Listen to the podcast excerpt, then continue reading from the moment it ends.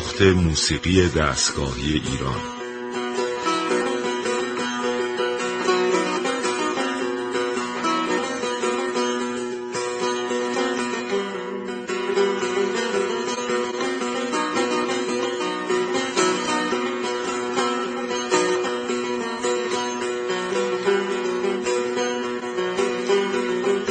تهیه کننده و مجری محمد رضا لطفی.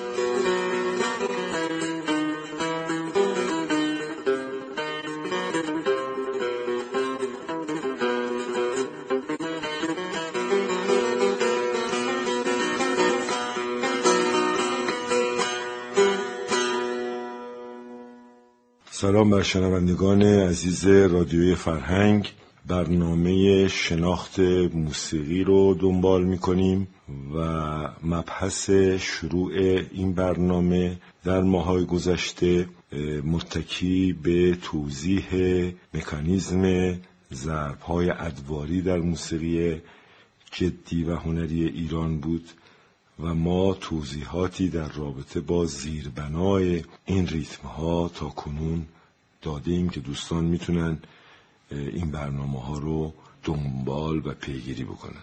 امروز مبحث اصلی ما بیشتر روی نقالی هست و در تداوم نقالی ما توجه شنوندگان رو به فرمهای شعری می‌دهیم.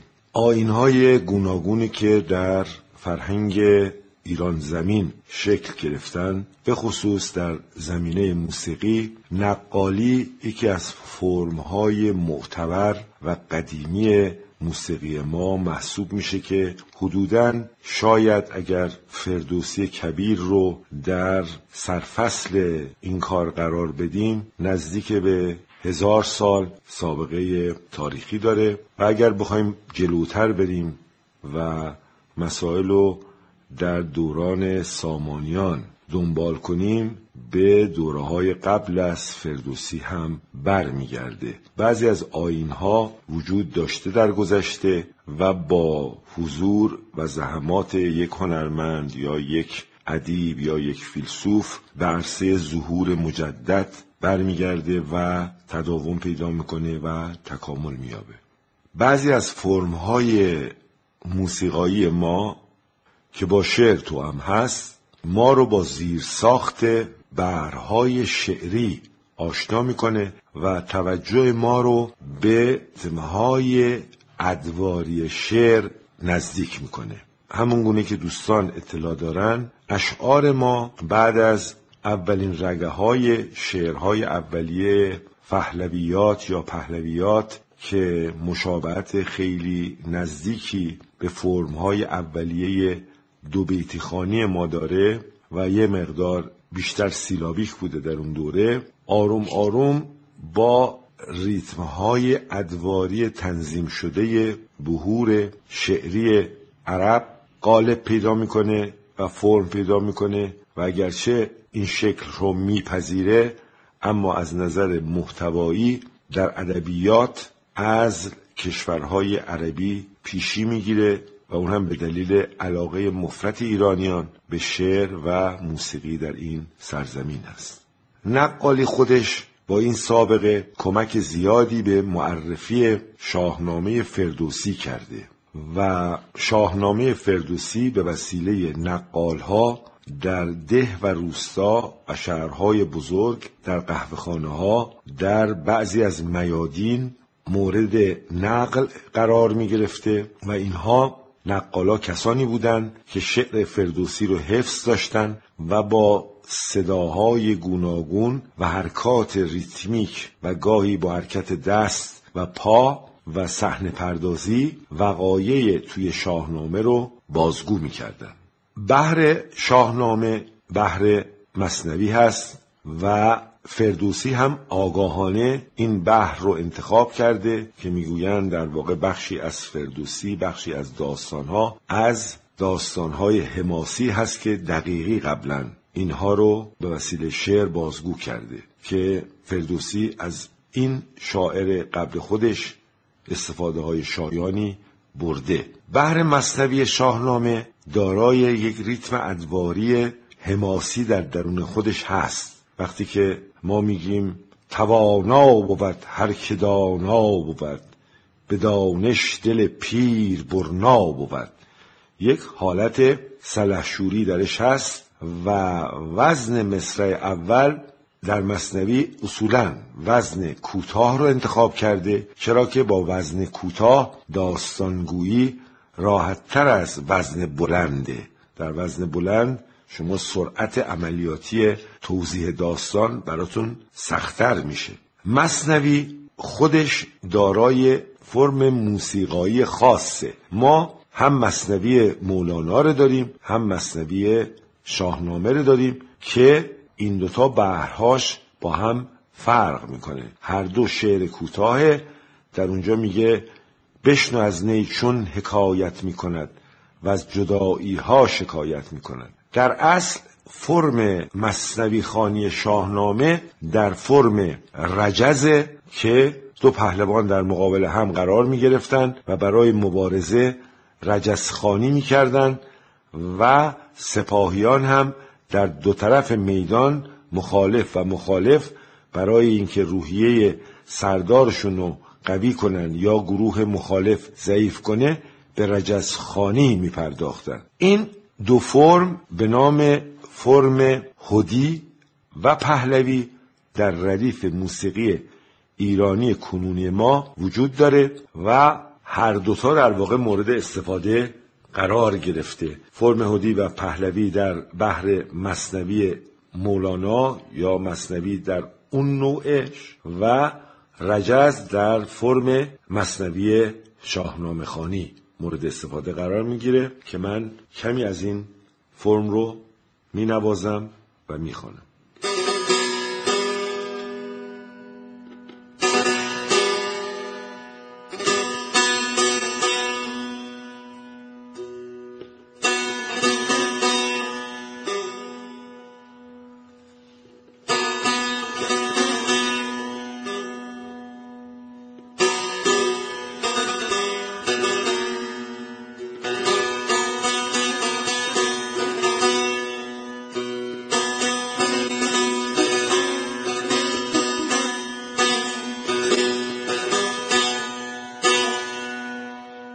همین دستگاه دستگاه چارگاه وقتی شما توجه می‌کنین ببینید که از ابتدا فرم و ضربات حماسی تر از مثلا دستگاه شوره یا دشتیه. به این دقت بکنید حالا در فرم مصنوی با این ملودی خونده میشه. بشنو از نیچون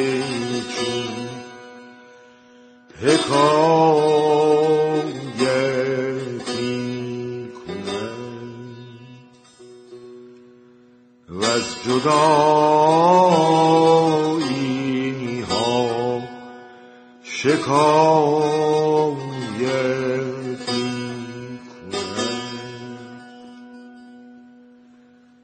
سینه خواهم شرح شرح از تا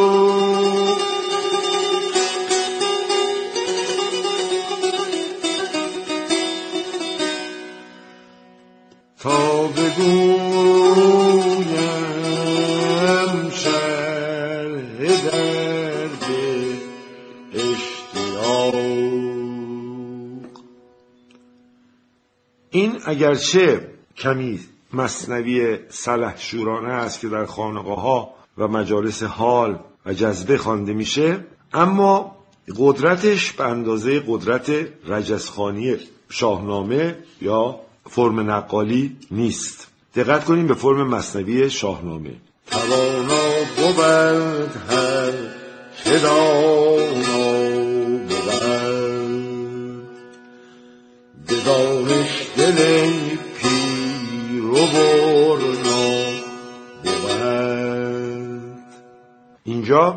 قدرت بیان چیه قویتره و بحر هم از قدرت عروضی بیشتری برخورداره در اینجا ما به یک قطعه نقالی خانی گوش می‌کنیم و دنباله برنامه رو پی می‌گیریم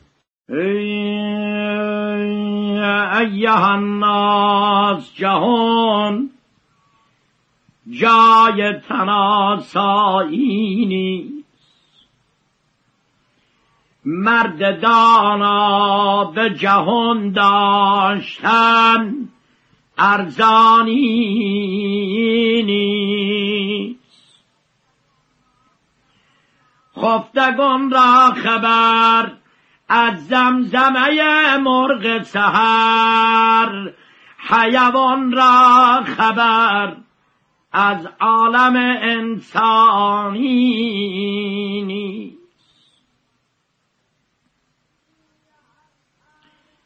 روی هر چند پری چهره و زیبا باشد. نتوان دید در آینه که نورانی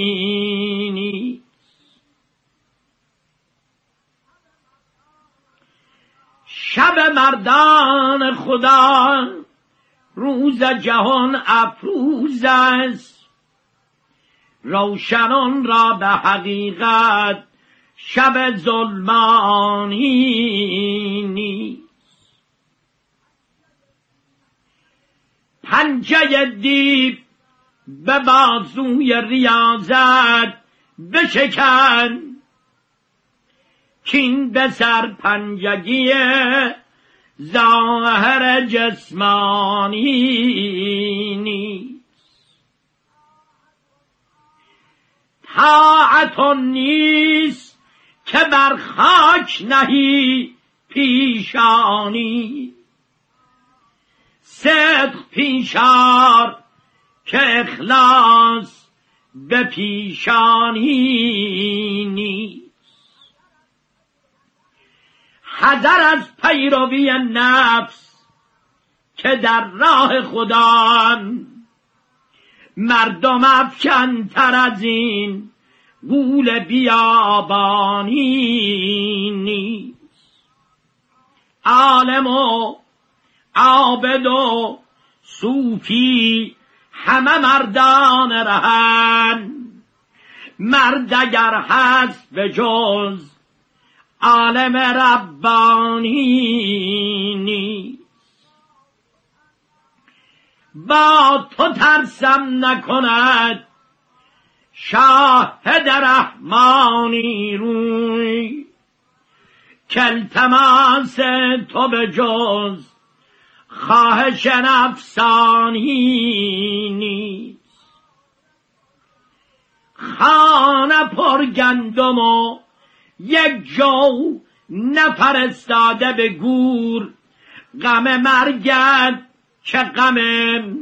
برگ زمستانی نیست. ببری مال مسلمان ببرند مالت رام آه و فریاد براری که مسلمانی نیست. آخری نیست. تمنای سر و سامون رام سر و سامون دهزین بی سر و سامانی نیست. آن کس از دوز بترسد که متایی دارد. عارفون جمع نکردن. که پریشانی نیست. آن کران خیمه به صحرای قناعت زدن گر جهان زلزله گیرد غم ویرانی نیست. یک نصیحت ز سر صدق جهانی را زند مشنور در سخنم فایده جانی نیست. حاصل عمر طرف کرده و ایام به لحو گذرانیده به لب حیف پریشانی نیست. سعدیا گرچه سخندانی و مصلح گویی. به عمل کار براید به سخندانی نیست. تا به خرمن برسد کشت و امیدی که تو رانس چاره کار به جز دیده بارانی نیست. گرگدایی کنی از درگه او کن باری. که گدایان درش را سر سلطانی نیست. یارب از هنیست یارب از نیست. به هست آمده لطف تو هم اون چه هست از نظر لطف تو بینایی نیست. گر برانی زکرم بنده مخلص خانی روی نامیدیم از حضرت سلطانی نیست. ناامید از در لطف تو کجا خواهد رفت؟ تا ببخشای که درگاه تو را ثانی نیست.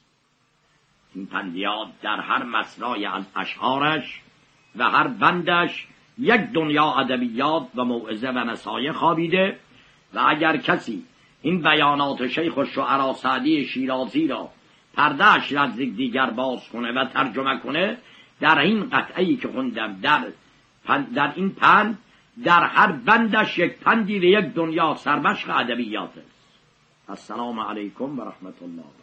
در فرم شاهنامه خانی که معروف شده به حماسی خانی برای اینکه کل شاهنامه واقعا حماسه رشادت های ملت ایران برای دفاع از آب و خاک و اعتقادات و تمامیت ارزی ایران. به خصوص در دوره فردوسی ما مشکلات زیادی داشتیم و در دوره قبل و در دوره فردوسی مبارزات سلحشورانه در منطقه خراسان در گرفته بود که خیلی از گروه های مبارز و سیاسی و عرفانی و ملی تحت نام های متفاوت در خراسان بر علیه نفوذ فرهنگ عربی مبارزه و مقاومت می کردن. در اینجا من به این نکته توجه می کنم که ما در گذشته ها ریتم های عروزی ما در بخش زیادی تابع ریتم های عروزی شعر بود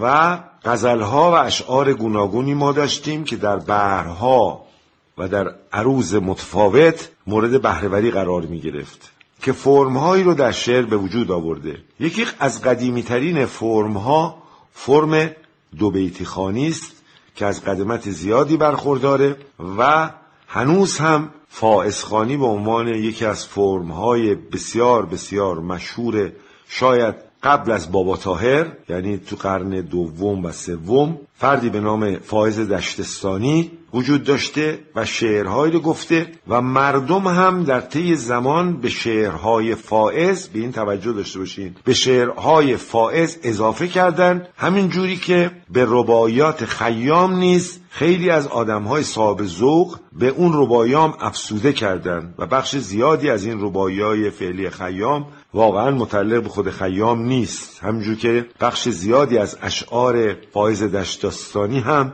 متعلق به خود فائز نیست. اما به نام فائزخانی به عنوان یک فرم در منطقه فارس معروف شده. بحر مشخص دو بیتی داره و در دو بیت خلاصه میشه. به دریا بنگرم دریا تبینم به صحرا بنگرم صحرا تبینم.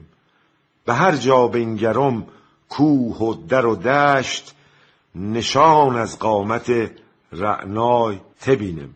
در اینجا شعرها عاشقانه است و دو بیتی ها با برهای سوزناک و بعضی اوقات به صورت تصنیفی هم به اجرا در می آمده در مصنوی خانی هم ما فرم های آوازی رو به صورت تصنیف مورد استفاده قرار می‌دادیم.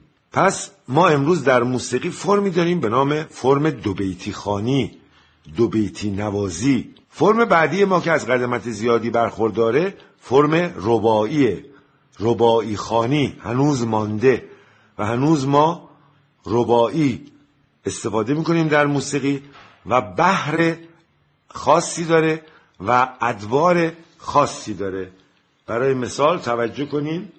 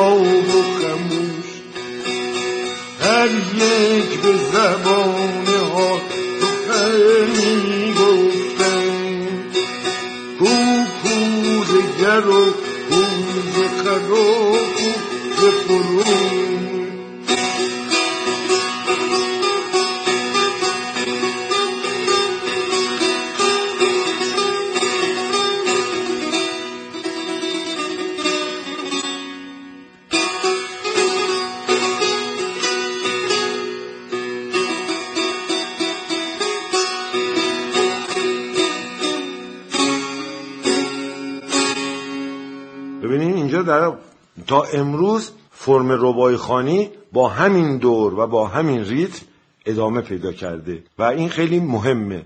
می‌گویند که در دوره ابو سعید عبرخیر که یکی از بزرگترین متفکرین عرفانی و ملی ما و شاعر گرانقدری بوده ایشون تبهر بسیار خاصی در ربایی خانی داشته. خوشبختانه جناب آقای شفیع کتکنی دکتر شفیع کتکنی کتابی رو با عنوان رباعیات ابو سعید چاپ کردند که بسیار گرانقدر و فوقالعاده است. ببینین از دوره ابو سعید عبرخیر تا حالا فرم ربایی خانی به همین فرم خونده می شده یا حداقل دور ریتمیکش به همین صورت مورد استفاده قرار گرفته.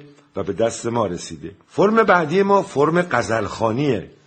در قزلخانی با توجه به تنوع ادوارش با توجه به تنوع ادوار و بهورش ما بزرگترین شاید فرم موسیقی دستگاهی ما امروز هست که به نام ساز آواز خونده میشه. ما در اونجا هم از بهرهای عروزی استفاده می‌کنیم و به تصنیف سازی یا زربی خانی می‌پردازیم. و یکی از فرمهای بسیار مهم ریتمای ادواری زربی خانیه که ما در برنامه های خیلی گذشته قطعه رو با زربی خانی یکی از ضرب زورخان نوازان فوقالعاده پخش کردیم. به غیر از غزلخانی و زربیخانی روی غزل که می‌گویند رضا روانبخش بسیار درش مسلط بوده فرمای دیگه هم داشتیم که متاسفانه این فرمها به خاطر اینکه در فرم شعری سبک عراقی خیلی قصید خانی خیلی خیلی آنگونه که باید